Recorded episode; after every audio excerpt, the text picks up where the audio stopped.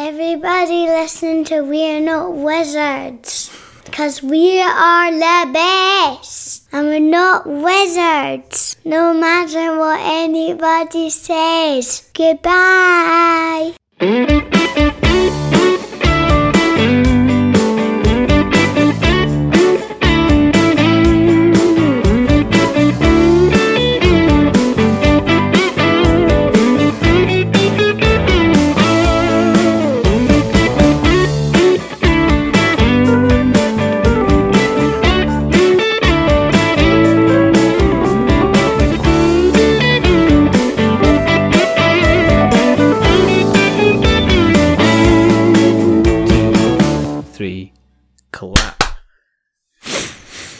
Still not convinced that's that's that's very. It doesn't matter. I've been doing this so often now. It's like easy to, you know, it's like the Matrix. I don't even see the wavelengths anymore. I just, you know, see. I've got no I've got no rhythm. That's my issue. So I always struggle with that bit. I've seen that video clips of you with unmistakably brilliant rhythm.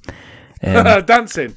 yeah, fantastic rhythm that you ended up hiding yourself away as close to the wall as possible, just in Oh, case lives were lost. That was horrendous. It's not horrendous. It was an ama- it was an amazing thing, and one of the things. Do you know what I feel? Whenever I, I listen to that, or whether I remind myself of that, I feel a bit guilty because I remember me going, "Oh yeah, if Dan ever reached whatever it was, I would do an entire episode as Elmo." That never. Well, no, came. don't. God's sake, don't do that. I know. I don't think anyone was wanting you to do that. Don't I don't think about- anybody don't was. There should be no guilt.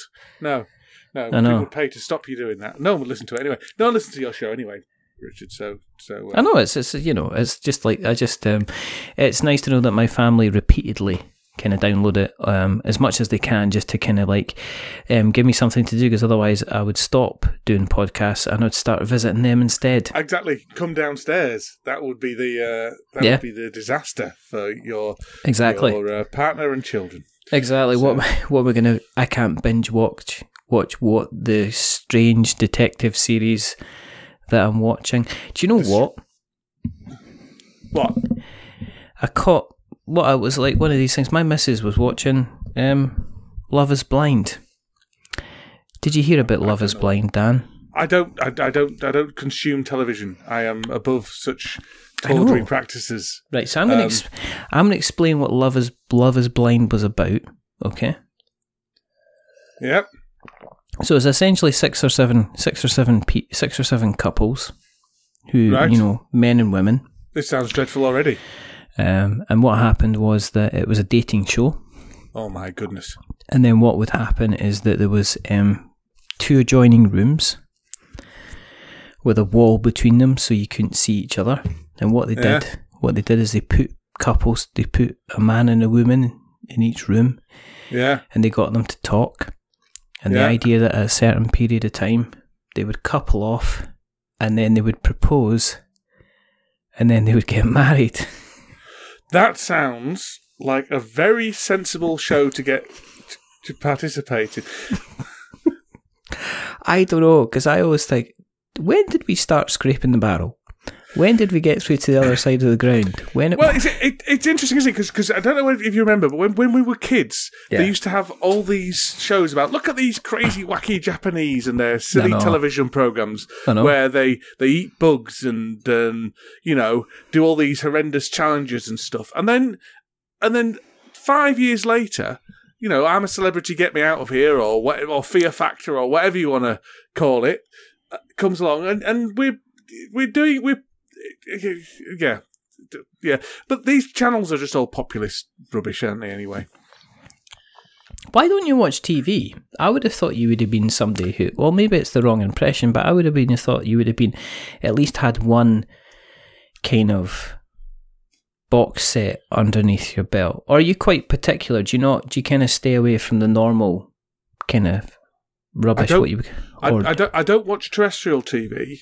right? Um, I haven't got the patience. Is is ultimately what it's for. It's not a fa- failing with the television. There's some damn fine TV out there. Yeah. even more so these days. It's that I haven't got the patience. Um, as soon as a plot arc starts taking a turn I don't approve of, I stop. Hmm. Um, and get frustrated. So I've I've not seen the end of nearly every single show I was into because I got irritated because one romantic plot line went one way that I didn't think it should have done or whatever. So I just think, right, that's it. I'm not having anything to do with that. I just don't, it's not that I don't have the time because I definitely do have the time because what I do have the time for is looking through Reddit, watching crap YouTube videos, and I just don't have the attention span for television. These days, TV is all, um, it's all, it's all overarching plots, isn't it? I know. Um, and and you got to watch you got to watch it. It's all binge. It's all aimed at the binge, not aimed at people like me who just dip in and out. And also, I've got no tolerance for feeling unpleasant in my entertainment. So I only like cozy stuff. I only like nice cozy murder mysteries like uh, Agatha Christie stuff. I only like nice gentle comedies. I don't Yeah. like cringe. I don't like cringe humor. I don't like kids in peril. I don't No. like horror. I don't like gritty stuff. Anything gritty is going to turn me off. I don't like feeling uncomfortable for entertainment. Um, not saying there's anything against anyone who does, but I just don't like feeling negative emotions for, f as a source of entertainment. I like feeling positive emotions for a source of entertainment, and so most of the TV these days is not aimed at me because it's mostly aimed at embarrassment, as far as I can tell. It's um, it's it's very much a kind of a let's put this person out there and let everybody either like them or or not like them or or go after them, and it's all it can always be a little bit cruel in some respects, It- and you find later on there's sometimes like a redemption arc. I mean, um, I for what I for as much as I kind of like complain about the kind of the, the reality shows that I end up watching, and I usually end up watching because I get to the weekend. I'm just I'm just like you. I'm just trying to relax. I just don't want to fight it, and you know, and um, my Yeah. wife, you know, my wife will put on something, and she'll put on like The Bachelor, and they'll edit it, and they'll have like the series kind of evil woman or evil guy. And then what happens is they always go through redemption arc when it's it appears that bad editing or very very good editing has put them in a bad light, and then you actually find out what they're really like, and it turns out they're actually really decent, just normal people, and they're just Well, made out to be bastards. And even then, that's all manipulation as well, isn't it? There's a very interesting episode of, I think it might well be Reply All, where they, um, but it might not be as well, but some kind of podcast, some big podcast. Might be in This American Life, actually. One of those types of things, where they talk to somebody in The Bachelor and talk, who was in The Bachelor, who, who was The Bachelor, and he was trying to gain the system because he really liked this girl, but he could tell the producers were trying to put this up. So he pretended he liked that one, so this other one didn't get thrown off. It just, and then and then he ended up walking out. and It was a big thing, and it was just, um, it was just really interesting. But but all that stuff, I mean, we shouldn't be watching any of that stuff. That stuff, we need to learn our lessons. You know, how many suicides have, do we need? Um, before before reality TV, it's it's it's modern day, you know, throwing people to the lions. It's is, uh, It's almost like gladiatorial combat. it is. It is. It is. It's thumbs up and thumbs down, and the person thinks they've got control of it. The person, the person, the kind of they're they're, they're in it for the fame, and you know, quick. It's a quick, easy route to to fleeting fame, isn't it? Going into a, a, a reality reality Yeah. TV thing. But I remember even Uh, the, but the, the early days of like Big Brother, and people would come out and they would have like Yeah. you know six months to a year. You'd still see them kind of kicking about and stuff like that, and you'd learn to. I mean, if you look at um, some of the original kind of folk from Big Brother, they were all kicking at like Alison Hammond and stuff like that. They've made a huge career out of come. Even your Nasty Nick was kind of like turning up now and again. Yeah, yeah. F- Other people have gone in to be like radio producers and stuff like that. So it's all kind of really, really, really, really kind of interesting. Um, in terms of yourself, because I wanted to ask you this question because we can talk about board games and board games are fantastic and wonderful, and we can talk, you know, but They're for nerds. I, Geek. Sorry, I- go on. in terms of your creative drive, Yes. where does it come from? I mean, have you always been quite creative? Have you always been?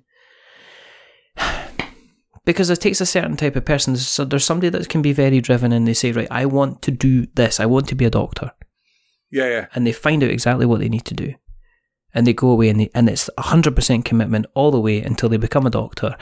And then they wake up and they're 60 years old and they're retired and they're playing golf and they've done their life the way they want to do it.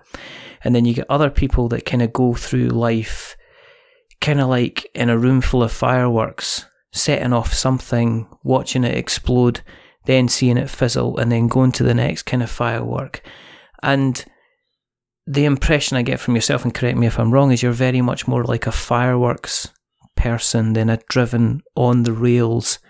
This is what I want to do. This is where I want I, want to I, go. I, I don't think there's much difference between the two. I think the difference is the attention span of the driven person to the firework person. I would Uh-huh. agree with you. I'm more of a firework person, but I'm not all about seven thousand different fireworks going off at the same time. Although at the moment I've got No. quite a lot of projects on, but Mhm. I'm I'm about the laser focus of one project and it consumes me um as in when i'm driving i'm thinking about it I'm, if, if it's if it's for example uh, when i got back into podcasting and i wanted to be really serious about podcasting it's when i'm driving i'm listening to podcasts about podcasts or Yeah. or podcasts that i admire or things to get i or, or whatever i'm doing whatever hobby i seem to have um, and board games been the, the longest hobby i've ever i've ever had really um and it's interesting because I felt it wane, but it's not disappeared.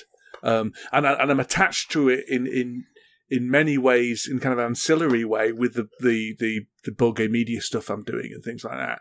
Um, which I kind of so I'm, I'm not saying I've fallen out of love with board gaming, but I wonder how much board gaming I'd be doing if it wasn't for the fact I was doing all this other stuff on top. Mm. Um, I think I put, I thought no, that's not true. I, I would still be board gaming because because I think, but I think gaming has been a consistent hobby through my life if I think about it, and I have moved away from it slightly at times, but it's always been I've always been very keen to take it back up. It just never really had a name, never really had a tabletop name. You know, I was role playing or I was war gaming or you know, I was I was doing all that stuff. I don't know what I, that, that's that's relevant. No, no, I, I move on. Much like that conversation, I do move on from one thing to another um, quite rapidly, um, and and sometimes I don't know. I think that's good. I think Were you like that when you were? Were you like that when you were younger? I mean, were you the boy that kind of um, picked up kind of Airfix models one week and then decided he was going to go hiking the next week and joined the scouts and then kind of had Yeah, that for a while I- and got really I- I obsessed with it and then kind of moved on? I don't remember being like that until I was about twenty five. No, I think I probably must have been. Huh. Um, but I don't remember doing. Uh, no, no, yeah, because I used to. Yeah, no, I think I was because I used to write little bits and I used to publish my own newspaper for my friends and Mhm. And um, stuff like that. So I must have been. I must have been. But I, I'm I'm creative in a weird way in that I've got no particular talent. So I'm just kind of creative in a aware self-aware that this isn't any quality stuff it's just doing it for the fun of doing it and i i, I you know I, I think that's a positive thing i'm not in it for i could never be creative for money because i've tried to be creative for money before um I've, I've i've i've had a freelance writing jobs and stuff like that which brought in not a wage but it brought in enough money to um to to make it worthwhile Yeah. um, you know, four, four, 400 quid a, a month type stuff about 10 years ago, which is quite a lot, That's really. not- It's, yeah, it, that's not bad. Yeah. it was it was about probably about a f- quarter of my wage from my full time job, if that makes any sense. So so I was I was earning all right money. Um, it was useful money, but I hated it. I hated I hated it because it was a job. So I only liked doing it for fun. I think creative stuff. Um, You're very good at you You're very good at kind of not not kind of grabbing the zeitgeist and running with something because I know of because you'll get people that will come along and they'll take something that's very popular and they'll put their kind of their spin on it. Whereas you seem to consistently seem to take something slightly out of the ordinary, but kind of like do something special with it. And it's very rare to see that. I know some people that are very, very good at saying, well, I'm just going to copy this and then we'll just do it. And it, it kind of looks okay, but it's a bit crap, to be honest. And then you see them, you don't see them again after six months because they've woke up one day and realised it's kind of crap. But you seem to have this habit of taking an idea but actually really kind of making it work. And that takes an awful lot of hard hard work. I mean, there's not been the testament to what you made with this game is broken is that there's not been really another board game panel show. It's no, like I was I was convinced there was going to be another board game panel show. I was So was convinced I. someone was- someone else was going to make one, um, which wouldn't have been about wouldn't have been a problem. I mean, there's there's Flip's Saturday morning serial, which comes close, but you could argue that we were doing something vaguely similar to what they were doing on their um, Flip the Table podcast. I mean, I, I don't think I don't know because never, I never actually listened to a Flip the Table podcast because until someone said this game is broken, it's a bit like Flip the Table. I didn't really wasn't really on my radar. And then as soon as they said that, I thought, well, I'm not listening to it in case in case it is the same and I'm copying. it. Um, you know, I don't want to get the uh, this Reiner Knizia thing about not wanting to copy somebody else's stuff. Um, yeah, I don't. I don't agree. I think I'm just taking stuff that exists elsewhere and applying. I think I'm more of a cook than a than a than an alchemist. Um, there's none of my ideas. I mean, the Letters from Huddersfield thing is is a bunch of spoof letters to um, to board game designers and board game companies and things like that, with a kind of certain uh, exaggerated character, well, significantly exaggerated character of my own character, um, and done for comic effect. It's kind of gentle. I, as much as I um, as much as the uh, the TV show Last of Summer Wine is is mocked and things like that, I I really value that gentle, nice, I really liked him. Yeah. calm humour. Do you know what I mean? Yeah. I mean, it had slapstick as well, but underneath it all was a very philosophical, gentle humour that was was never about being unpleasant to anybody, and it was never about embarrassing anybody. It was just this this gentle, gentle silliness, really, um, and that's what I kind of want to do in my um, my letters from Huddersfield. This this very gentle humour. Um, but silly humour, but um, but not wacky humour because I'm not I'm not a big fan of wacky. Um, Okay, I don't know what's going to go. Oh, but, the, but the, people have been doing spoof letters since time immemorial. You know, there's the Henry Root letters and the letters from the Time Waster letters and the letters from uh, idiots. Is it something like that? Um, Yeah, but Jerry why is Seinfeld okay? But why is nobody? But why has nobody else done any more tabletop related ones? Do you know what I mean? Well, there doesn't they- seem. Is it, is it because? Okay, here's the thing. Is it because to do that takes a hell of a lot of work and it takes a little bit of imagination? You've got to kind of be switched on. I'm not trying to blow smoke up your ass, but I'm just saying that you know you go on about this an awful lot that board game media in itself is hasn't reached the thing the levels it could do because it seems still seems to be playing quite safe and you seem to be quite willing to kind of step out of that a little bit and play a little bit safe a little bit less safe kind of almost kind of like take an awful lot more risks than other people kind of are willing to do I I would argue there's no risk because I've got nothing to risk. I'm not taking. I mean, the only risk is no one watches it or people people don't like it, and that's fine because I don't care. So it's Mhm. so it's so it's so it's not a risk, is it? It would be. The issue is I don't want to do this for a living, and and as soon as I came in to the board game media, I wanted to mess about and have a bit of fun, yeah um, and make some friends rather than make for a living. Whereas that, whereas a significant proportion of people coming to board game media thinking, in fact, a significant proportion of people coming to all creative pursuits these days thinking this is going to be a side hustle. The, the, the, the economic state we find ourselves in with, with no jobs. I mean, I'm flying all over the place here. I, I happen to have a job for life yeah um, um, I, I, I've got probably the m- most stable employment within the UK. I would argue. It isn't. It is. It's not guaranteed. I'm a nurse within the NHS, so it's. I've got a very good pension. Um, I'm paid relatively well. I'd argue the amount of responsibility I take. Um, I'm paid slightly less than appropriately, but nevertheless, I am I paid a, a, more than the, the av- average wage in the UK. Mhm.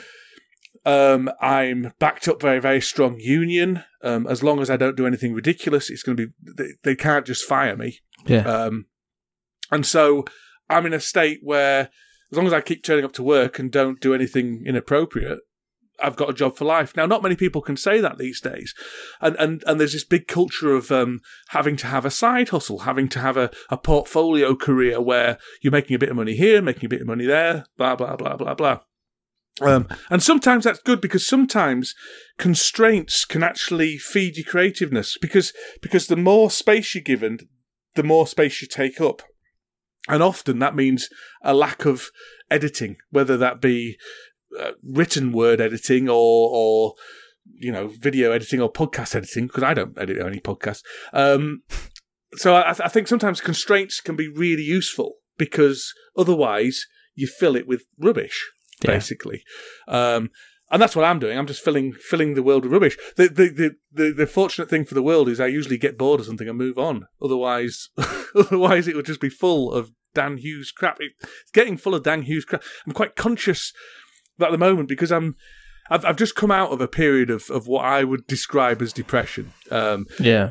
uh, and professionally speaking, I would describe it as depression as well. I had a, had a very dark, very very dark three months and a, and a, a quite dark six months, and I've come out into a into a very energized state. I, I certainly don't think I'm manic or anything like that. I don't think it's anything to worry about, but I'm feeling alive again, and I'm feeling motivated again. And I'm feeling I'm popping again, and my my my creative ideas are popping again, and, and as a result, I've ended up.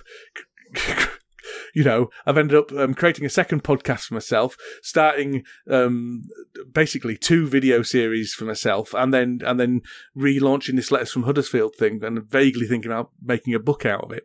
Um, it's not going to last. We'll see. We'll see. Something's going to give. I don't know what it will be. I don't know which of those things it will be, or if I start taking on another project, or I start start doing something else.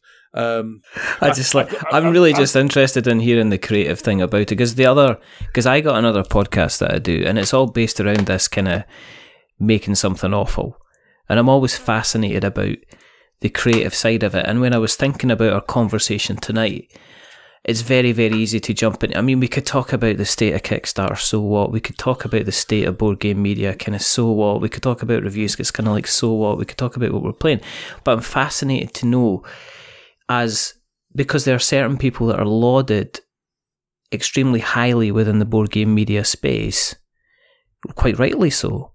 But there's also there's unsung heroes as well, which I kind of they don't get as much attention as they should do, and I think it's sometimes because their face doesn't necessarily kind of gel or fit within the acceptable spaces that it should be, and that's kind of kind of slightly kind of slightly fr- kind of frustrating. I don't know how you can fit that. I think it's just going to be a maturity thing.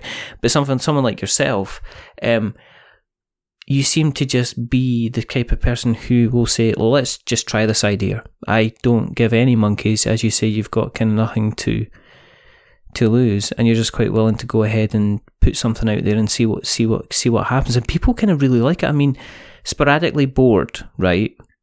Has um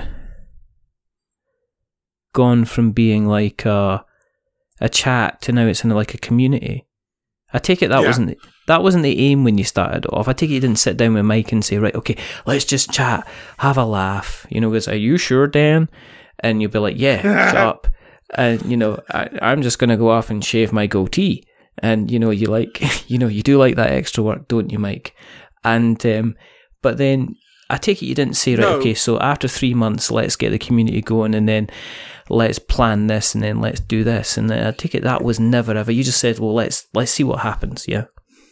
Yeah, we just just had a chat, but I mean, I I would argue that one of my strengths um, and something I could have. There are a number of things I could have done um, as a career. Mhm. Um, I think I think I'm a, I think I'm a good nurse.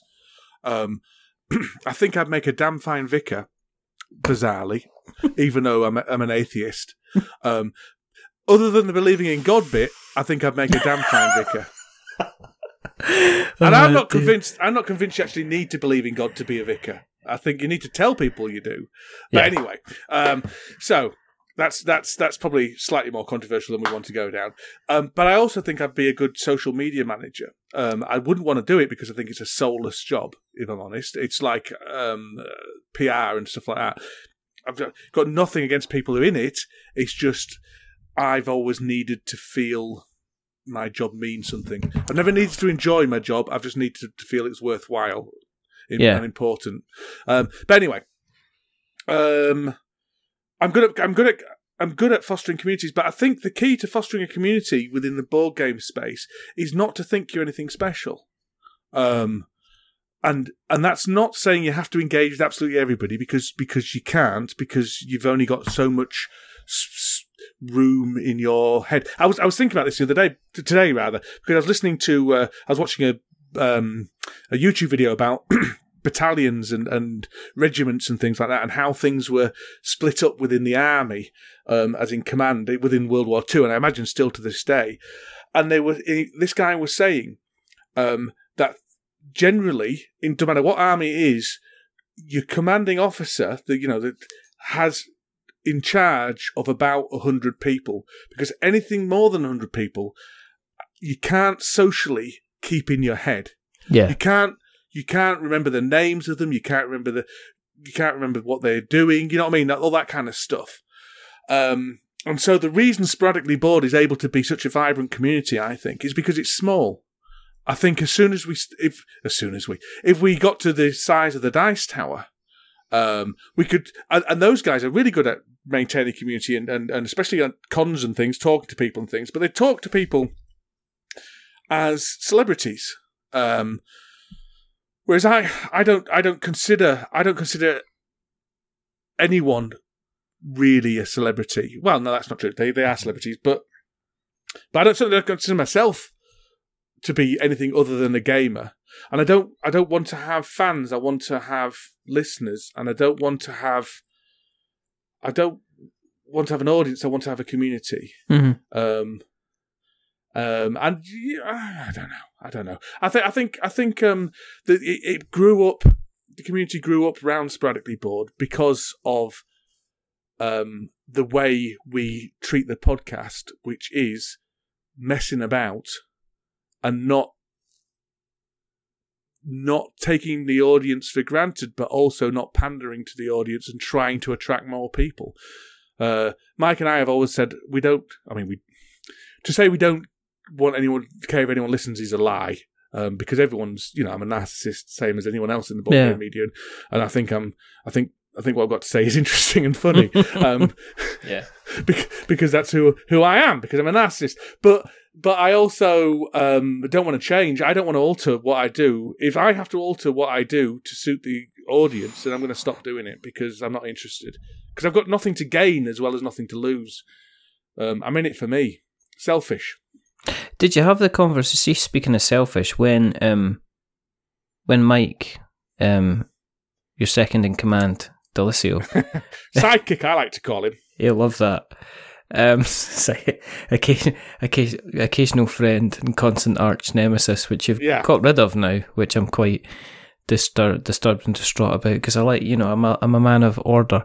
Um, but when he, um, when he, when he, obviously there was discussions about the dice tower and the and the kind of the role coming up. Did you actually sit down and say, um, or did you ever broach the subject about saying, well, maybe you have to step away from sporadically bored? I mean, did you, did you ever did you ever say, well, like if you if you need to, you can? Was that ever kind of brought up, or was it a case of no, we're just gonna continue because it's almost like it seems to just it's still like sporadically bored seems like a hobby to Mike. It's something that he likes doing that takes him away from let's face it, being up to his arse and cardboard every day. Yeah, yeah. Well, it's a hobby to me as well. Yeah. Um, yes, we had that conversation, but it wasn't when M- Mike joined um, the Dice Tower. It was Hmm. when we recorded our fir- before we recorded our first episode. Oh, right. I'd just come. I'd just come off the back of um, this game is broken. Yeah. Um, I was chatting to Mike because Mike is a very good friend of mine, and he was. That was another period where it was quite. I was in not. I don't think I was depressed at that point, but I, I was. I wasn't happy. Um, um, and we talked about it, and we said, "There's no pressure. There's no pressure here. We'll record when we." The, the name sporadically bored came up because we're going to record when we want to record Yeah. um, and we'll quit when we want to quit, and we don't have to give any reason. We'll just, if one of us wants to stop, then we just stop. Um, so every podcast we do, it could be our last. Um, and that agreement has been has, has not only been implicit, it's been explicit between us Yeah. for the entire of the time. Um, and it was we we had a very brief chat about about whether the dice tower was going to make any difference. You know, you know Mike's position on the dice tower, and it'd Yeah. be foolish to say it, it, it won't because because it's gone now. Mike's persona has gone from being a hobby and nothing to lose to his job to lose if he suddenly starts saying things about people in the industry or whatever. Not that he would because he's he's too nice, and also he doesn't hold he doesn't hold particularly controversial views anyway. No, he's not. He's just a state, isn't he? I mean, it's just like Yeah. one of these reasons that I'm glad you're on the show because the stuff you come out with kind of makes me giggle, but it also realizes that maybe I can be a little bit more edgier as well. You know, um, do you look? I mean, have you thought about kind of really try to push it. I mean, I know that there's some people that are, that go on and try and kind of But make it. Why? Would I want to? Because I get that as well. I see sometimes I think, oh, if I can just do this, I can just do that, and it's a case of satisfaction. I think you have to be. I think you have to be. A, you have to be aware of what you're going to be happy with. With more, when I was in the, the reason I quit this game is broken is because. Um, well, there's a number of reasons, but one of the reasons I quit this game is broken was because I had a conversation with Gary King, who's the artist who did all the does all the art for this game is broken, and and uh, Death by Monsters, who's a marvelous artist and a very nice man. I've met him. Who- who He's you- lovely. who have you've met. He's an incredibly, incredibly warm and generous man, and, and, and I very much like him. And he one, he said because one of the things he does is kind of um, corporate motivational work. Um, Mhm. Or, or you know, where are you going with this type of stuff? You know, um, he does away days for corporations and and just charities and things. And and the thing he said to me was, where do you want this game is broken to be? Where do you where do you see it ending up? What what what what are you wanting out of this? And I and I said to him, um, uh, well, uh, you know, in in six months' time, I'd like to have double the numbers and stuff. And then and then I thought, why? Why do I want double why? Why? What what what what am I going to get out of it? Nothing. All, all it will do is more pressure. The more people you get, the more pressure you have Yeah. um you know and, and it's, it's like um positive comments on youtube it's like i've just started doing dan and cora again um because cora really wants to be on youtube because she's she's you know seven and Yeah. i, I apologize to listeners here because they probably don't no idea we never even introduced don't even know my name never introduced it and ne- never introduced what i what i do and stuff like that No. so so uh, which is fine i'm just i apologize to people who who uh, well, no no one listens to this anyway um Doesn't matter. yeah, exactly. Um, but I found myself because I've done three pop three videos for Dan and Cora now. The first, well, I've done a lot more than that, but uh, over the last three or four weeks, the first one got about three thousand views. The second one has got about one thousand five hundred, and the third one's got one thousand five hundred roughly. And I, I find myself thinking, God, I hope this one gets more than the last one. It's like, what? Why? Yeah. why that's not that's not a route to happiness um the happiness is in creating it not in the number of people there's some, there's some happiness in, in the engagement within the comments and things like that as well don't get me wrong and that, yes i'm a narcissist and i want people to to see to see things and, and to enjoy things i do but the reality is 1000 people enjoying something you do is pretty amazing anyway and there's very little difference between 1,000 people enjoying it and 2,000 people enjoying it. It's just a, just a number. There- There's no more there's no more satisfaction to be gleaned in that, other than this kind of weird competition you have with yourself to be constantly improving. So, so if, if sporadically bored got more and more popular, what would happen is the community would get more and more fractious. There'd be people come in that don't really fit. There would ha- we would start having to moderate our Facebook group. Yeah. Um, it would start feeling like less of a community. We'd start getting people coming in trying to plug the Kickstarters. It and and something would be lost. So it is what it is. And as soon as we stop enjoying it, we'll stop. Yeah, I mean, I put a message out recently on the Patreon to say we're not going to be recording as many shows as we were. Yeah. Just not for any reason. I was, I was kind of a bit, I don't know, because I think sometimes you need to sit down and have a word with yourself when you are, you end up becoming a hypocrite because, well, I end up becoming a hypocrite because I'm always kind of like, oh, it'd be really cool if we reach this ha- this level. But then at the same time, uh, uh, uh, what I'm also saying is, I really, really appreciate any type of interactivity that I have with anybody who listens to the show. So you got to balance it up. It's like, well, what would I want? Do I want? Do I really want fifty more downloads an episode or hundred more downloads an episode? Do I want, or do, or is it more important that somebody messages me in a private message and says, "Oh, I really, really enjoyed that sh- show that you put out. That was really, really good fun." Because I could see a jump in downloads. It doesn't affect me really emotionally in the long term because then you're looking for the next fix. You're Whereas, just, yeah, you're just looking for you're just looking for the next hit all the time. yeah, but when when somebody actually interacts with me, says says me a message and just says something really really nice or really really kind, or says, "Oh, I, I thought that was hilarious," or uh, you know, "I thought that was interesting," "I thought it was insightful," that kind of lasts longer to me because I know that I'm actually having an interaction with a human being. But sometimes I got to sit down and have a word with myself and highlight what's important to me. And it's like what you said. Is is like, is it going to be a, is it going to make a big difference to my life if I wake up tomorrow and the show's all of a sudden got twelve hundred downloads in it? I mean, I we I'm pre- pretty honest and open about the downloads that we get. I mean, over time they go about like five, six hundred listens a show or whatever. Um, if it turned, as you said, you're right. If it turned to twelve hundred overnight, it would only be a number because if I if I didn't get the level and a massive increase in the interactivity with other people, what what difference is it really making? And and it would be a number that you'd want to be beating. Yeah, It would be a number that you'd become very quickly dissatisfied with. And not only that, it would be a number. And if it went down to 800, yeah, 800 would then be a number you would be then disappointed with. Um, yeah, yeah. Um, I mean, there's been times in, in various podcasts I've done when we've had a big spike for some reason. We might have had somebody on who's, you know, people wanted to listen to or whatever. Um, and and then the, the weeks after that spike, the same numbers we've been getting consistently before, um, but they feel disappointing. Um, and it's like, well, that's not a good emotion, is it? That's not that's not why you're doing it. I mean, and and if you're focused on making this your career, and if you're focused on that and, and driven for that, then yeah, you need to be concentrating on stuff like that. You need to be tailoring your content towards what gets the clicks through and, you know, Mhm. writing clickbaity things and stuff like that. Yeah. And that's fine. And there's absolutely nothing wrong with anyone who wants to do that. I, I've got no criticism. I've got admiration for people who've got that focus and drive and they want to make a second career, they want to make a bit of extra money and things like that. No problem at all with it. But but that's the way to make things sterile for me. Yeah. Um, and, and, you know, I'm not. I'm not sitting here saying I don't care about numbers and I never look at my stats because I do because I'm an egotist. Like every, you know, I, I, I I'm also. I don't think. I, I don't think it's possible to get through life without being an incredible hypocrite.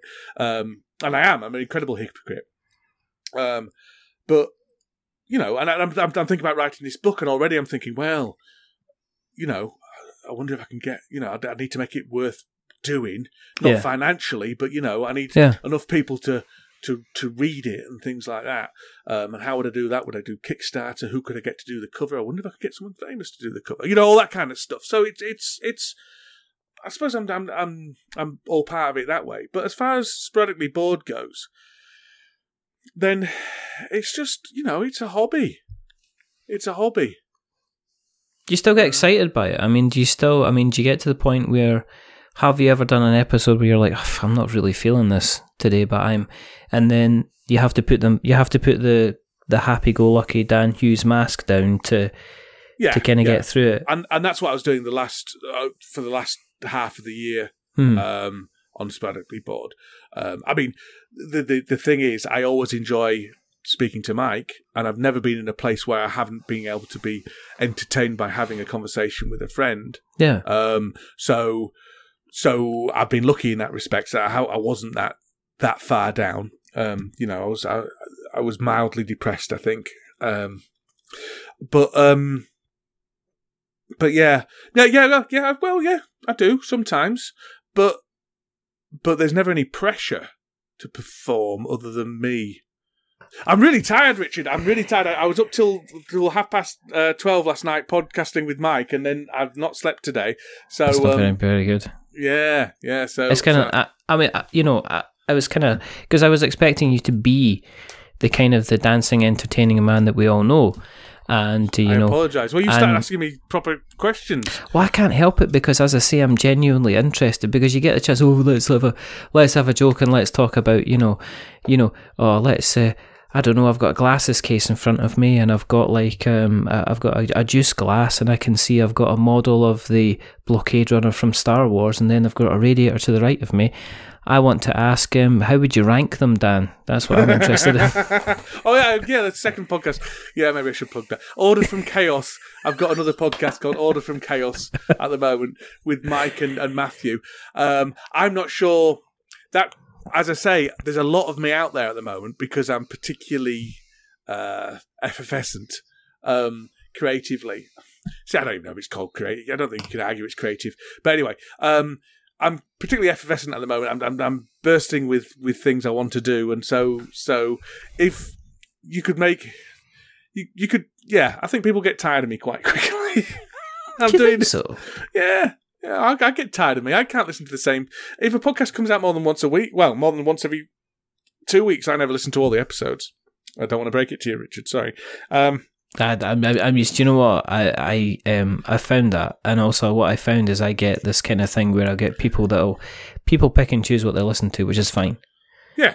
Because they pick the name and they go, I'm going to have a listen to this and see how it happens. And then what happens is then I'll occasionally get a message from somebody who's listened to a episode from six months ago, and all of a sudden I'll see twenty or thirty people have downloaded something because somebody's mentioned it somewhere. Oh, I was, you know, I've been on this one somewhere, and and that that kind of happens. I've never, I put out the content that I put out because I like speaking to people. It's really bad. It's quite. It's not. It's just like it's just my nature. If if if it's the case, if I was, if we were, you know, if if if if people weren't listening or downloading it anyway, I'd probably still be speaking to people. That sounds Well, really bad, but it's just like the, Well, I like it. It's an excuse to speak to people, isn't it? Oh, and that's what that's what you've always said. Now, I think I think Mike enjoys that speaking to people thing on Sporadically Bored more than I do. If if I'm not if I don't know the person well, I'll be less talkative. Whereas whereas Mike is really good at bringing drawing questions out of people and things like that. He's a, he's a fantastic interviewer, is Mike actually. Whereas I'm Yeah. not a fantastic interviewer. I'm good at putting sarky comments in from from from you know occasionally popping my head around the corner and going, "Ha ha, you're an idiot," and then and then and then turning around. Uh, I would argue I'm better in I'm better in the first half of our podcast than the second half, um, which so? is which is yeah yeah definitely um, unless it's someone I know really well like you or or Matthew or you know whoever, but um, but that's fine. I don't care. Um, uh, what were we talking about? Oh, you, you like talking to people exactly. So so that's why you do this podcast, uh, and that's fine. It's, it's allowed.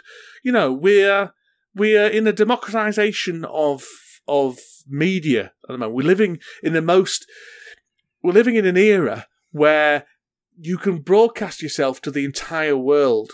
They- We've never lived.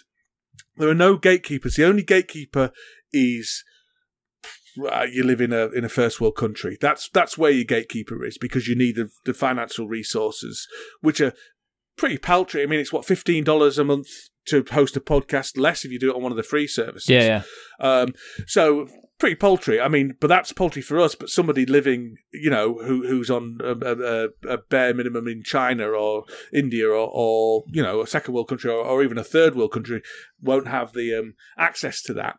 Um, but if you are living in a first world country and have a job, then you have got the opportunity to broadcast yourself to the entire world, whether that be video for YouTube or podcasting or whatever. You can any person in the world can can pick up this podcast, which is incredible. It's an incredible privilege to be able to do that. Now, there's a lot of noise out there because there's a lot of people doing it, but that's fine as well because everyone's allowed to do it. That that's okay, and it doesn't matter if you're rubbish because you're allowed to. You know, you express yourself. Where it comes unstuck is when you believe that you either should or deserve, which are two different things. Yeah. But both both can be um, to be popular and successful, and you start comparing yourself to other people because that that makes you unhappy. Com- comparisons to you, to other people makes you unhappy, you know, no matter where you are in life. Um, because there's always going to be a bigger fish, and then when you when you reach if you ever reach that level, if you get bigger than um, blue peg, pink peg, then you're going to be looking at the dice tower. You know, what was that? A snort? A snort of derision? no, but they are big and they're quite scary. And um, yeah, I'm kind of looking at. I mean, um, I I stop. I kind of listen to a few board game podcasts, but I don't. I've forgotten about. I at the beginning. Do you know what I did? I really, really thought about. You know, let's do some research. Let's find out what people are looking for, and I found out very, very quickly that if you go and try and emulate what other people are doing, then you don't enjoy it. No, exactly. And that there is actually an audience out there. You know, if Mike if Mike DiLisio did go out and do, you know, driving with Mike, you know, um driving DiLisio would probably be the better one. And he did his top ten of cars and where he likes to go and polishing his, you know, his bonnet and, everything, his hubcaps. and everything Yeah. like that. You know, there is an audience out there that would lap up, you know, the dulcet, gentle, warm tones of Mr. DiLisio discussing his um, carburetor or I don't know anything about cars either. You know, I just take it to the garage and say fix that and don't charge me too much money. Um, you know, you Mister Man that you are.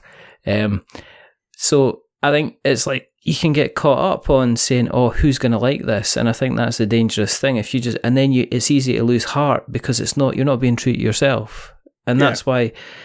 That's why I kind of at the beginning I kind of really cared about that, but now I'm just like, well, I'm just going to have people coming on and we're going to have a chat and I'm going to miss out sections or I'm going to make up new stuff or we're just going to muck about and it's all going to be fun. And then it, it, it's really funny because for me, as long as the winner for me is if the guest at the end, when we stop recording, turns round and says, that was really good fun or enjoyed myself or I was nervous but you made me feel relaxed and I've won then that's a win for me. Mm-hmm. I don't ma- you know made your own win conditions, haven't you? That's that's that's that's the key. Yeah. And and you know, and there's nothing as I, I keep saying, there's nothing wrong with wanting to be more big Oh, and no. more successful and things Yeah. like that. Because if that if they're your win conditions, then that's that's great. Um, I, th- I think the biggest the biggest lie ever sold to us was do what you love and you'll never work a day in your life. Um, because I don't, I genuinely have not experienced. I think do what you love and you'll always be working overtime and worrying and and and working in your Yeah. ta- time off. And you know you do what you love and you'll never get a day off in your entire life i think is is is uh, probably more to the point.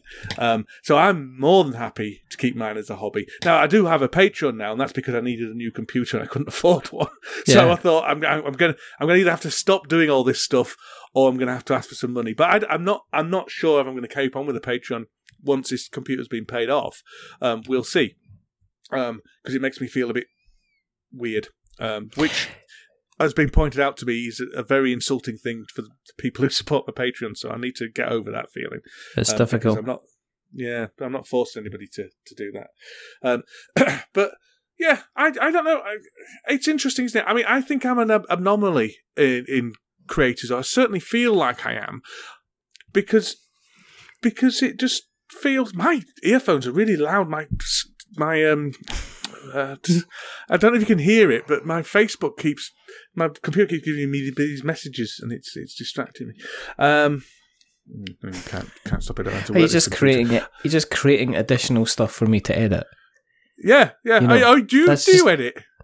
Yeah, I'd I'd leave all that in. really. I'd leave all that in. Yeah. I think that's part of me. I think I think um, depending on who it is, I'll sometimes edit stuff in, and I, if I edit out anything, it's to make the other person not if they've got vocal tics and stuff like that. I'll not always take them out because I sometimes think it takes away the natural breath of the Yeah, the conversation. personality. yeah, yeah. yeah. yeah, which is a bit nauseous. And sometimes I haven't, depending on it. Sometimes I've just I've left things in because I think it's hilarious and funny, but it's not derogatory to that kind of person. Um, Yeah. which is fine, which is kind of fun. Um, but yeah, I mean, the whole creative process, as I say, yeah, we're right. The, the whole creative process can be difficult for some people, easy for other people. It seems to be pretty kind of easy for you. But why, why haven't you done something professional? Because you say, oh, I'm not this kind of media type person, but this the stuff that you continue to churn out. There's folk that would love to have a kind of like an ideas person like what are we going to do next dan oh well it's going to be you know let's have three people on a boat and one of them's like a baboon and it's just their their, their journey to get an island. What do we call it? Or we call it you know three ships b- baboonoid or whatever and everybody goes ha ha that's amazing. And then you know you go off and write it. I mean is it just have you not thought about doing that kind of pursuing it a bit more? I know you're talking about the book the letters from huddersfield and stuff which sounds fantastic and fun. Um but is it just not look, I've got my job, job, and then this is a hobby, and it means I can walk away. I'm not kind of I think het I to think anybody. you're overest- I think you're overestimating my creative abilities. I think I think I'm a I'm a mediocre at best creative Well, you're a guest, and I've got to be nice to you. I'm not gonna, you know, I'll wait until I'll speak to I- I- Mike and I'll speak to Mike in private message and say, well, you know, here he was again. The ideas man was on and foofed. You know, Yeah, maybe I I um I I wouldn't know how to. And anyway, I love my job. Um, I I try to make people who are going through some of the worst times in their life Mhm. feel better. Mhm. So there's nothing more rewarding than that. Sometimes I hate my job. yeah, Um, sometimes it makes me feel very stressed. yeah, Um, but ultimately, I'm doing something that's a force for good in the world, and I don't. And I'm I'm I'm, I'm pissing around doing this kind of stuff as a hobby. Um, I I I think that's real life. My job is real life. This is just messing around with a bunch of wavy lines on a screen that I'm looking at at the moment. Um, talking to a disembodied Scottish weirdo. So You're so kind. You say the nicest things. Do you feel I mean- um? Do you feel under pressure to put more stuff out in the Patreon? Then I have been, yeah, yeah. That's interesting, isn't it? Um, I've I've felt that's probably what got me, uh, pu- pushed me forward to um. I've I've been the idea for the Order from Chaos podcast has been floating around in my brain for a long time, but the Mhm. thing that the thing that probably prompted me to to email Matthew and say, "Should we do this then?" Because I've, I've been I've been batting it around with him for a while. Um, was probably well, I've I've said I'm gonna you, you're supporting me to do my creative stuff, so I need to do some creative stuff. Um, Which, which in reality, probably people would, been sat, would have been satisfied with just a sporadically bored podcast and the occasional video on the Dice Tower. Uh, g- going going back very briefly to the stuff about wanting to grow your audience as well, yeah, and this and going back to the topic of hypocrisy um, i also would like to point out i'm incredibly hypo- hip- hypocritical hypocritical hippopotamuses um, hypocritical about that because i had a ready-made audience i didn't have to do any audience building because what happened was i was contributing to the dice tower and i stole a chunk of uh, tom's audience um, and took them with me. Um, so when I did this game is broken, this game is broken started off with the first episode, bang, 500 um, downloads on the first episode on the first day, then another 600, 700 as time went on. And the reason we were able to get those kind of numbers is because we were on Board Game Breakfast and all of us said, um, oh, we're just doing this thing as well. So I mean, and, and Tom's always been incredibly generous, and that's what Tom pays his contributors in. The, the smaller contributor he pays. That's what he pays people in. Is is exposure, and I know that's that's uh, a dirty word sometimes, Mm. isn't it? Uh, at the moment, yeah, I but- know, but it is actually real stuff because it's the type of it's. I mean, if somebody comes up to me and says, "Oh, could you record a voiceover?" and it's like, "Yeah, okay, what's it for?" Oh, it's for my Kickstarter. Uh, and what you can do? Well, when the campaign comes out, it'll be in. You know, you'll be it'll be listened to by the twenty five people that are going to pledge on it. Um, whereas, you know, Tom's audience at the Dice Tower goes into like tens of thousands, if not, you know, hundreds of It does, thousands, if it not does. You know, and and if and if you if you're putting out rubbish on there, then you're not going to be able to, to steal any of that audience either. But if you if you're coming across as genuine, and people and and, and somebody people would like to follow you elsewhere, Mm. then and then then you can go. And it, it's not an explicit thing like that. I mean, you just volunteer your time to, on board game breakfast anyway. No one gets paid on board game breakfast, so you volunteer your time, and and the thing you get is more eyeballs on your stuff. Which is what ninety percent of us are in it for anyway, and if you're in it for, to try and get an audience and get bigger somewhere else, then you get the opportunity for people to follow you there. It's you know this has never been anything official or anything, but that, that's certainly how I've always treated being as part of the Dice Tower network is is the access to Tom's audience that he has spent years, decades building up with with consistent, and I don't care what anyone says, consistent high quality work yeah, um, and, and consistent charismatic work. I think that's more to the point. I mean, Tom's a very charismatic individual. I don't, and again, he has his detractors, and the reason he has his detractors is because he's so big that that you you know, I had a Dan and Cora video I put out, and I got 150 likes and three dislikes. I'm like, why would you even dislike that video with a kid in it? But anyway, whatever. But if you magnify that by the amount of people that Tom get, put out, Tom you know, aware of Tom's existence, then those three dislikes starts becoming almost like a you know a, a, a stadium full of people saying you're rubbish, um, yeah. which can't be easy. Uh, and he yeah, gets so, bite so, as well because he gets you know he's he's done statements about different things and then people have went oh you're just you know and he's had a lot of kind of negative feedback for some stuff which is just like going well fair play Tom you know um uh, I tell you I, I, Tom has his detractors but I I I stand by my opinion that he's one of the most I don't know how to say the word. He's got the most integrity and and honesty of mm. anyone um, I've interacted with in the board game media world. There's, you know, anyone who, who says he's a shill or whatever just does not know what they're talking about.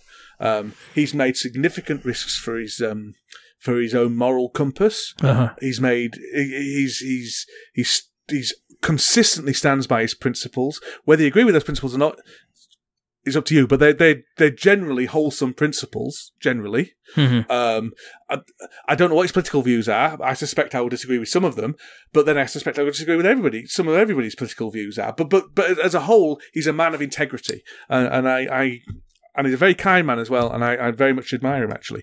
Um, so so yeah. Do you look back on? Do you ever do you ever go back and visit the stuff that you've done? Yeah, in the past. do you actually go? I mean, I um I listen to my shows. Yeah, I'll I be honest. my shows as well. And the reason I'm I listen proud to my, my, shows, and the reason I listen to my shows is quite simple: is that when you are when you're recording, I don't always remember what I actually said on the recording, and I don't always exactly. remember I remember at the moment in the time because I forget sometimes I'm recording and we're just having a conversation, and then when I go back and edit it, I'll kind of I'm looking for imperfections to take out. I'm not necessarily listening to. I'll listen to the flow of the conversation, but then when a new episode comes out, I am egotistical. I will go and listen to them, and I have listened to um, some of them again because yeah. some of them are absolutely hilarious. Like, uh, yeah. Um, there's a couple of my episode, favorite episodes. Anything with anything I've done with Ben. Um, yeah. I did go back and listen to the one that we did together, just because of that one last bit at the end. when, I was, when you tickled me with saying CFAX, yeah, you yeah, know. No, I listen. I listen to everything I do, and I listen to it a few times because a, I create stuff that I like to listen to, so therefore mm. I like listening to it. B, I'm a raging egotist. Yeah. Um, and and see you I don't say I'm particularly reflective or striving to get better and things like that, but you but even on a subconscious level you learn what you feel works and what you feel doesn't work. Now that might be a different opinion to, to the audience's opinion, what feel they feel work and what but as long as you're making it for you, it doesn't matter what they think. Um, and and D, I'm proud. I'm proud of it. I'm proud of it. The thing I'm most proud of at the moment, I think, well, I've done a few things I'm proud of. Um, I'm really proud of Sporadically Bored. Um, I, I, I think it's really, really good. I think it's a, and and part of the thing that I like about it so much is that it's it's completely honest. Um, is sporadically bored. It's a completely honest thing. I mean, obviously you're keeping some things back because some things are personal, and obviously you're yeah. presenting yourself in a certain way because that's the way you are choosing to present yourself to the world. But everybody, I mean, that's that's true in every single social circumstances. You are making decisions about the way you present yourself because this is the picture you want to present to the world at this moment in time. So there, there's nothing to be um, there's no there's no harm in that. But but it's consistently honest, I think, and also for a board game podcast, we are a lot we talk a hell of a lot more about our our personal lives than, than anyone else in the business. I don't think there there, there are similar there are similar um, banter shows. I mean, the board game snobs do a do a amazingly funny. They're cre- uh, they're incredible. I mean, I think they are You said they're one of the best out there, and I was just like, I was like, yeah, but then there's, and then I was like, I kind of drew a blank because it's the the way they approach things. There's no one does what board game snobs do better. No, Um, um, they are no, all- and I think people try it, don't they? I think pe- people have tried to be not kind of chatty and and stuff like that, but I think there's it's just a case. It's very much like they remind me very much of like a much more refined, um, educated version of yourselves. Um, in terms of the conversations that they have. But no, they kind of have a tendency to run with stuff, and it's not a case that there's somebody at the back shouting at them, going, "Let's get back on to talking to the board games." They'll sat there and they'll just like. You can tell they're just they're having really a whole lot of fun, and the fact that you get to jump in and be a part of their their world for the forty five minutes or an hour that they're recording, you know, Jerry and, and Gabby, it's just it's hilarious some of the stuff. And when they came on to your when they came on did your and I, I would say to anybody who's not listened to sporadically bored um, if you want to skip all the the climb up to the the, the, the, the plateau the highlight of the entire show listen to the the board game snobs version obviously listen to the ones where I've guessed because they're hilariously um, tragic um, but listen to the board game snobs because there was just there was just a certain amount of back and forth and hilarity that was going on, which there wasn't a let's get consciously back to talking about board games, which was it was just kind of there in a conversation, and that's what they do in their show. They just if they want to go and talk about fifteen minutes about Batman, then they'll go ahead and do that, and it's kind of like screw you if you're here for the board games because that's not what we're talking about. So that's why I kind of like it. Yeah, well, I mean, we do something similar. I mean, they started before us. I think in in most recent podcasts, me, and- me and me and Mike said they're copying off us, but they're not because they started off before us. They're Hmm. copying off us, and they're better than us. Um, and and I would, That's- I that would, hurts, I- it, you get know- shit like that. Yeah, well, they're not, they're not copying off us though because they they they've got more episodes than us. They they began before us, Yeah. so uh, no one's copying off anybody. They just do a similar style of very conversational podcast that we do. They don't have guests on, which is where we where we differ maybe, um, and we also differ in that I would argue they are almost professional level comedians, um, uh, and me and Mike are just two idiots um, bantering really. Um, but yeah, I don't know. I, I love the board game snobs. If you, if you if you take nothing else from this podcast, go and listen Yeah. to the board game snobs because um, they they deserve to be big. Um, Do, in terms I mean, of they're not, what, they're though? not small, but yeah, Because does that not stifle them after a while? Because I know, I mean, um, Board Game Barrage or Barrage, yeah. they're very, they're getting big. I mean, Yeah, they, yeah, they seem to be appearing on kind of like down, different shows and stuff like that. Yeah, and I'm always wondering about if you get to a point where you actually need to watch what you're saying, and if then you then need to get to a point where you need to watch what you're saying, is it going to potentially stifle the kind of the magic and the wonder that kind of made you popular, kind of in the first place? only if you have the type of podcast where you have to watch what you're saying. Because if you can, because Board Game Barrage has a very different type of problem. They're, they're, they're very funny guys, and you can you can you can you can tell that not round the edges, but you can, you know they're funny guys, and you know they're personable and stuff. Yes. but they have Yes. they they have chosen to go with, and it's a completely appropriate choice um, to go with a relatively rigid formula of what did we play, topic of the week, on we Yes. go. Do you know what I mean? And Yes. and they they actively stop themselves wandering too far. They'll wander a little bit, but they'll give themselves a minute and then come back. Whereas snobs will give themselves forty five minutes or thirty minutes yeah. to Yeah. to, to, to wander wander around into madness, um, and that's fine. But and the reason, one of the reasons Board Game Barrage has got so big is because there is a, a very big audience, and you'll see it consistently said over and over again, consistently said in criticisms of mine and Mike's podcast.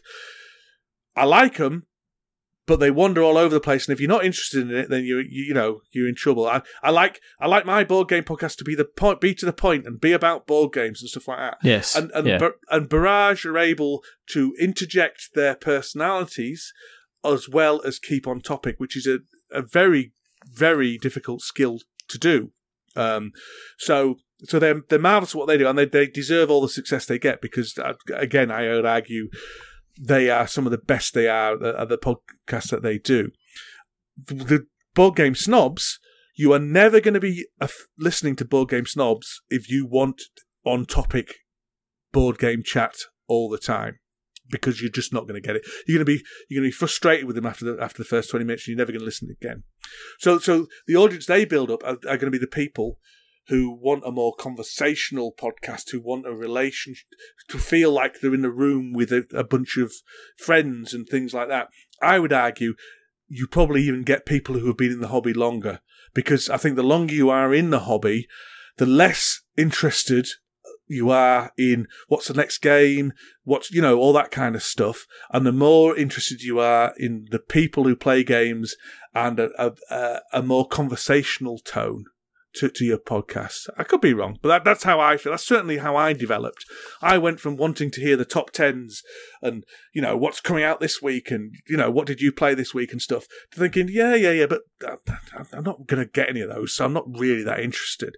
Um, and then, and then wanting to connect with people and feel a connection with people. Um, and that's what you get with it. And, and to be honest, to be entertained with the snobs because they're so funny, so funny, so they're so goddamn quick as well. And It's they've just- got comedy accents as well. It's got it's just Gobby's like he brings in these like one liners and Jerry's like, oh, I've got Yeah. this he's got this list of puns he's gonna bring in at any time. And you think, is Jerry kinda talking nonsense or is that actually and you can just guess it that is he's got a list in front of him and he's just willing to reference that as quickly as possible and they're both like jerry's incredibly sharp Yeah, yeah. he's incredibly sharp on the show and this is turning into the board game snobs appreciation kind of well, five minutes but you know it should be. You need to get those guys on. I yeah, I have to. I think it's just one of these things. If I don't know if they, I don't know if they listen to the show, but if they if they do listen to the show, they'd be more than welcome. They'll, they'll listen to this one because I'll tell them that they're. Um, I'll, I'll message them and say we're praising their praising them effusively. I don't even know what that means, but it sounds lovely. Um, Yeah. Do you think?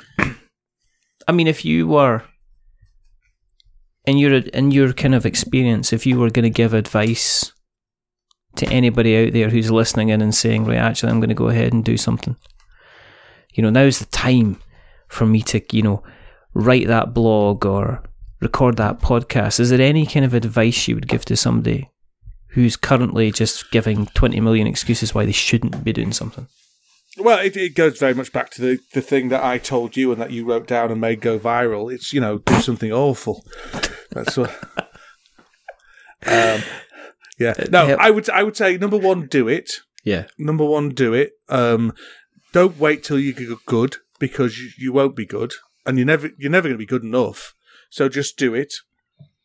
Yeah. Um, so that that that's that. But but but also my other advice, if you want to go into the real kind of social media type thing of it, is try and engage with people who are at the same stage you are. So if you, it's important to have allies um, with anything you do. Um, if you're blogging, it's good to have a network of other bloggers you're talking to. If you're podcasting, good to have another network of podcasters, and well, and, and just uh, just everybody who's who's doing that kind of stuff. but the, the the most valuable people to you, the the people you're going to give the most to and get the most from, are the people who are at the same stage as you. So if you are podcasting then sure, you know, try not try to sure engage with Rodney Smith and um, the Dice Tower and, and and you know and all this kind of stuff, but also engage with the other person who's just as small as you, Mm-hmm. um, because because you're on the way up.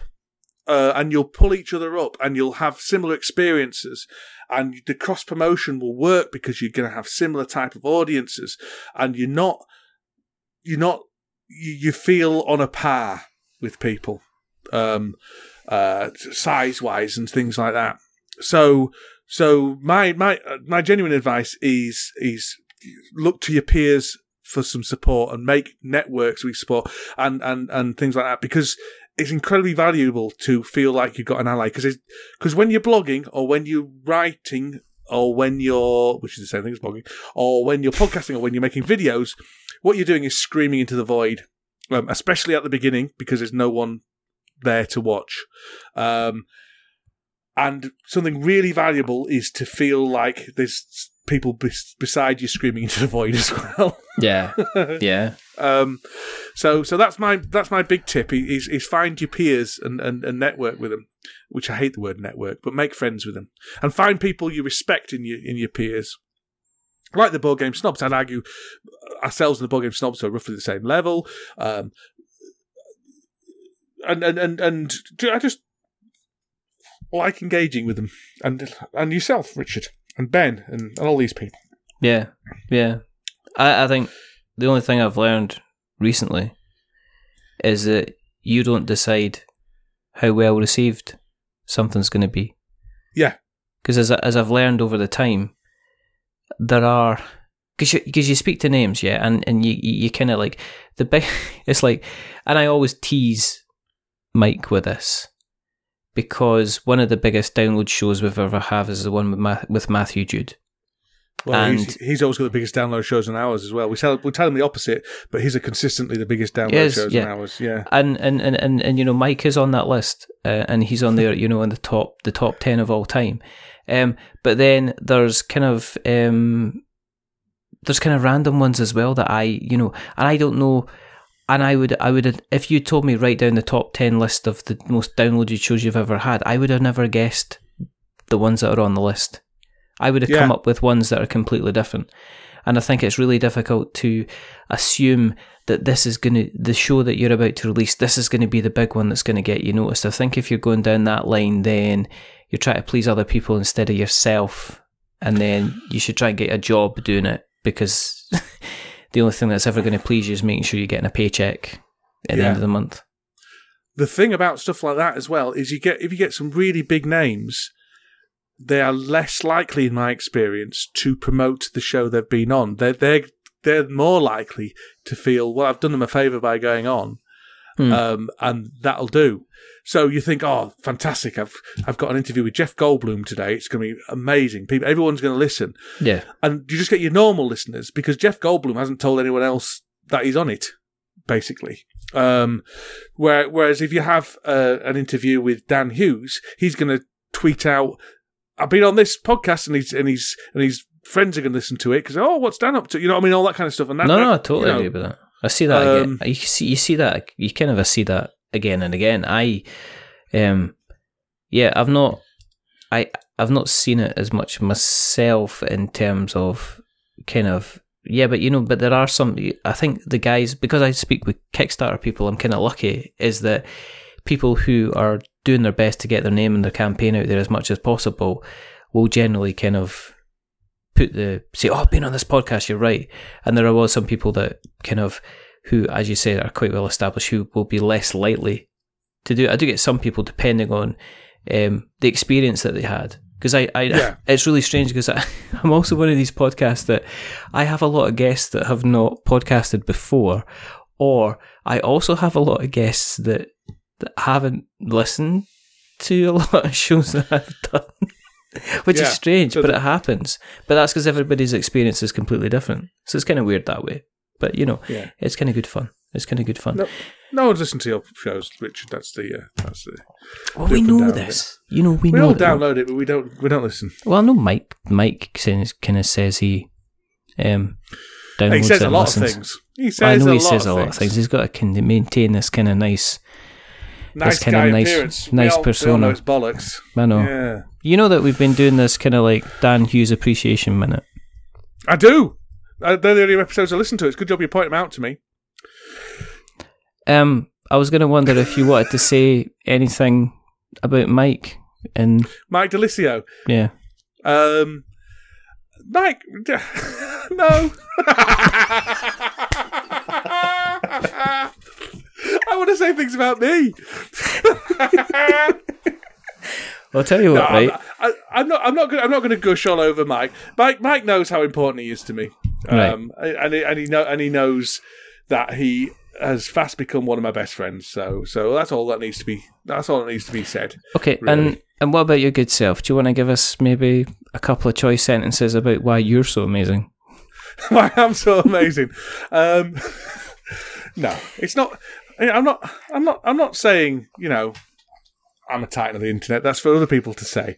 But um, but what what, what, what, what would like? No, I'm not amazing. I'm not amazing at all. We all You know think so? this. This is this is why this is why that joke is funny. Um, I'm just I'm just somebody who pisses around on the internet. That's all.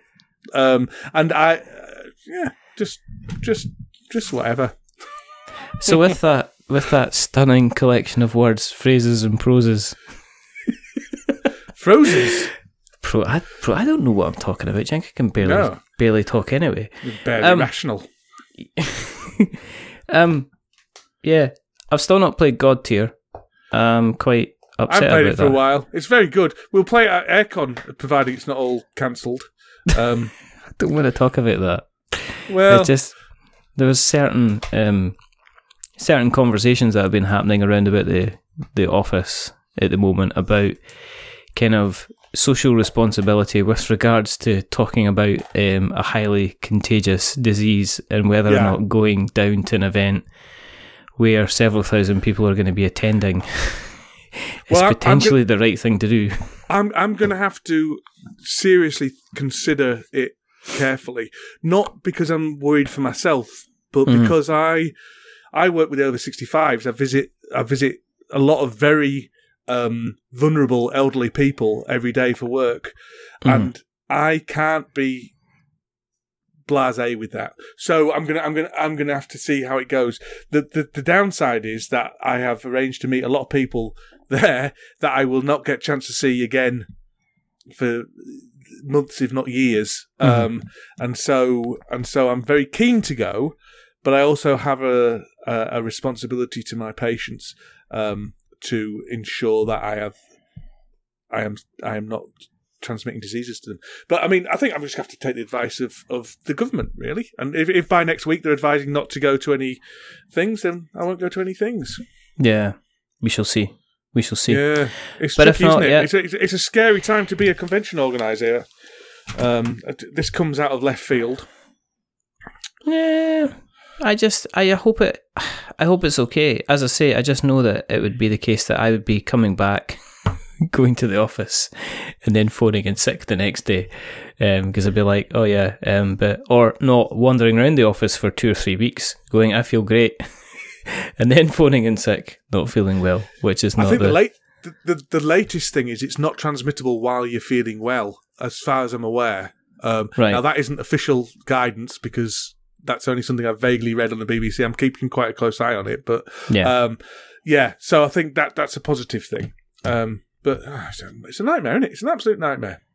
It's like um, it's almost like guess what we're going. Okay, so we've had the plague of locusts. Um, we've we've had the diseases. We've essentially we're having the skies falling. Yeah. Um, we're having p- potentially some people have said the Antichrist has turned up.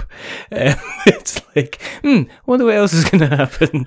You're expecting kind of like, you it's know, true. I've, I've I've heard it said though, and, and I've got a lot of sympathy for this. That if the media was reporting about the um, climate crisis in the same way they were talking about the coronavirus, in how many people have died, you know, where where things are unusual, all that kind of stuff. This constant churn, then Mhm. then we, we might be able to do something about the climate crisis, which is something we have a lot of control over, and unlike the spread of a disease, which we obviously you need to wash your hands and stuff like that. But Yeah. it's it's a bit more it's a bit more of an act of God, isn't it?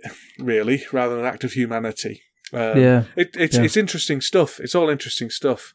Um, it's fascinating because, like, I've got a friend who works at a university, and they're worried because they have a lot of Chinese people who come to the university because one of the major sources of funding for universities these days is foreign students, um, and they particularly have targeted the Chinese market to, to come over. You know, because there's some there's some prestige prestige goes with going to uh, a UK university and things like that in China.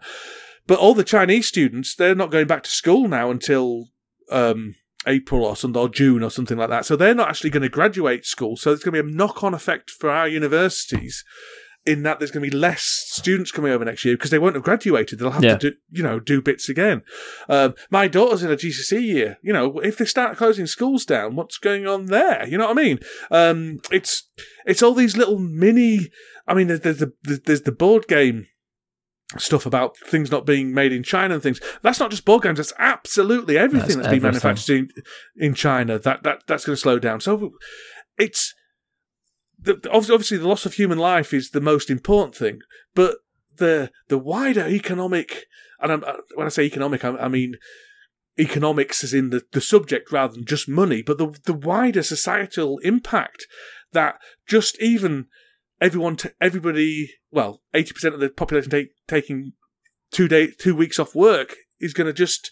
It's just amazing. It's just how we live in such an integrated society these days that a spoke in the wheel snaps and, and suddenly it's like butterfly effect.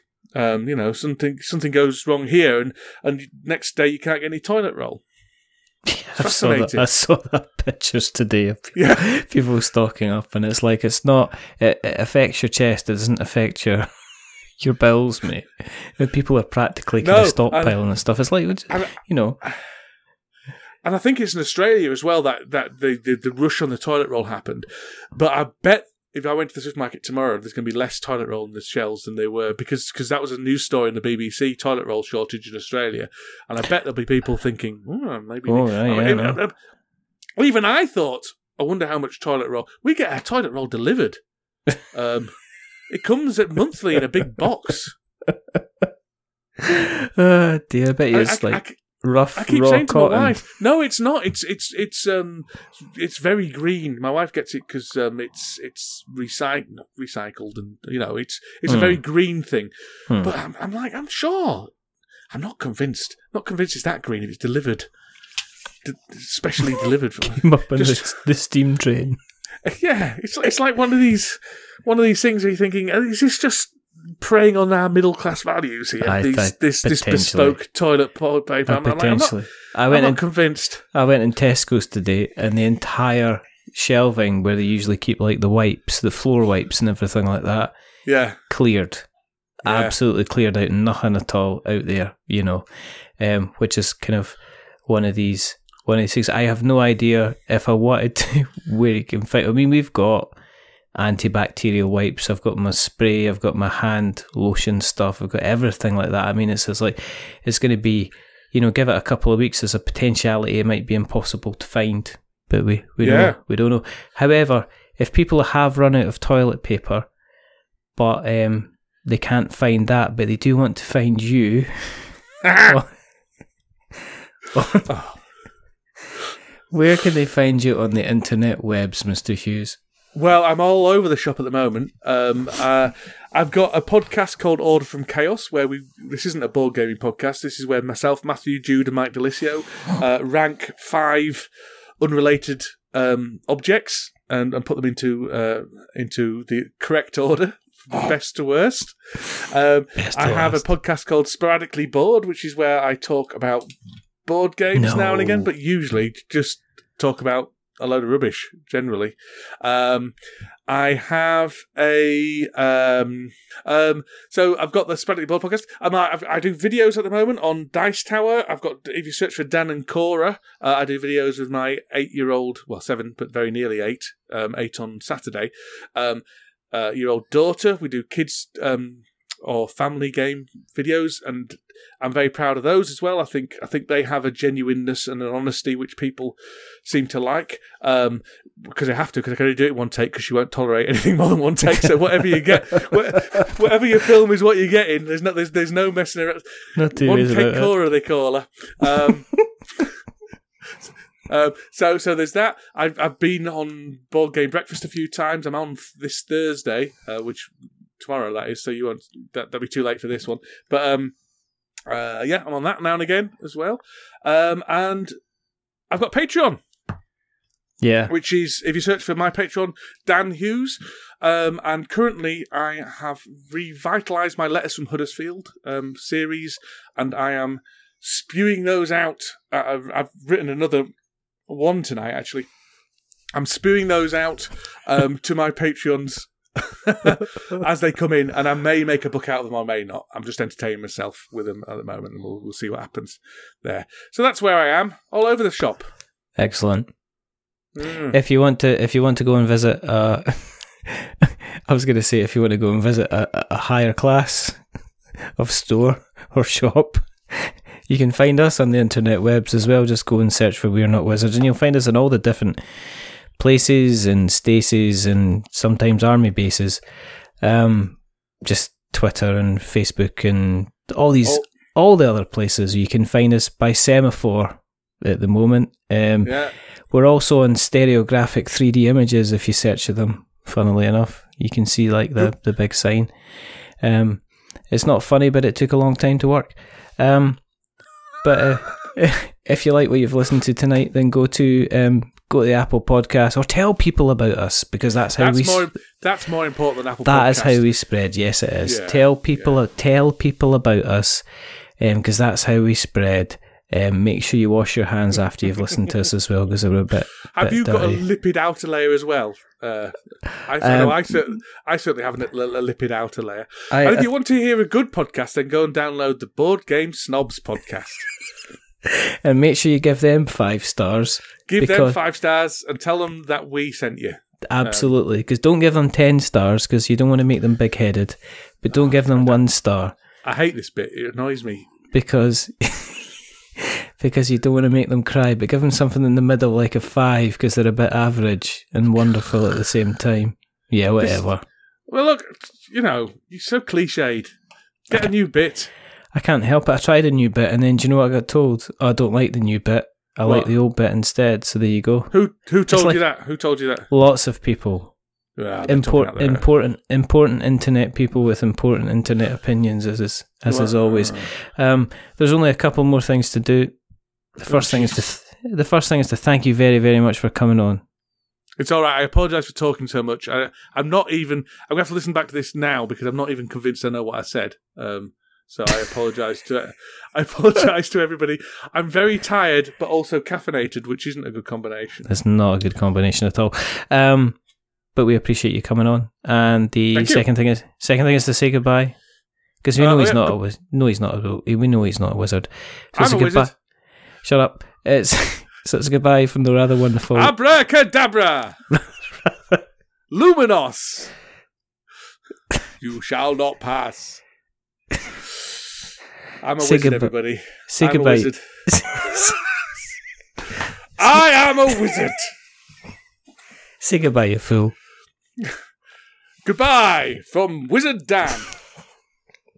And it's a goodbye from me. Remember, stay safe, roll sixes, make something awful. Don't have fucking Dan remember you're- Hughes. for your Remember, you're a wizard.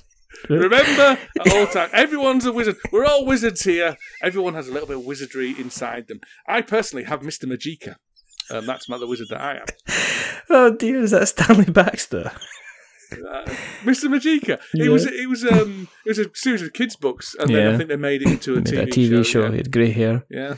yeah, yeah, yeah. You had a little thing, a bit like uh, something about Mary, apart from not quite as rude. A little sticky out bit of hair Yeah. um, that used to waggle when he cast a spell. That's Yeah. me, Mr. Majeika.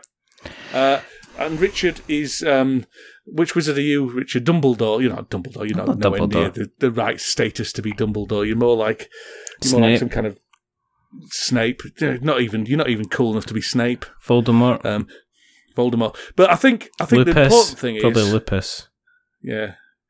I don't think it's called Lupus, is he? I think it's called Lucas. Lupin. Lupus is Lupin. That's it. You can be Lupus the wizard. Uh, some anyway. The important thing to remember here is Richard is a wizard. That you've you've heard it here. He's admitted it finally. Um, thank you very much for listening to We're Not Wizards. Um, you can find us on all the uh, appropriate things. Um, thank you and goodbye. Goodbye.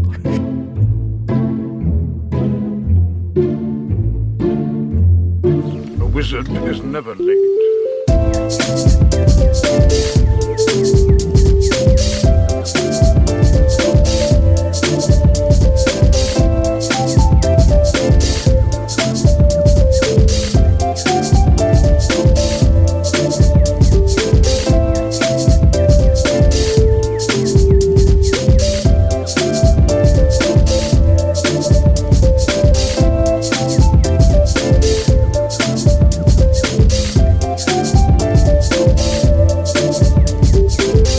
Nor is he early. He arrives precisely when he means to.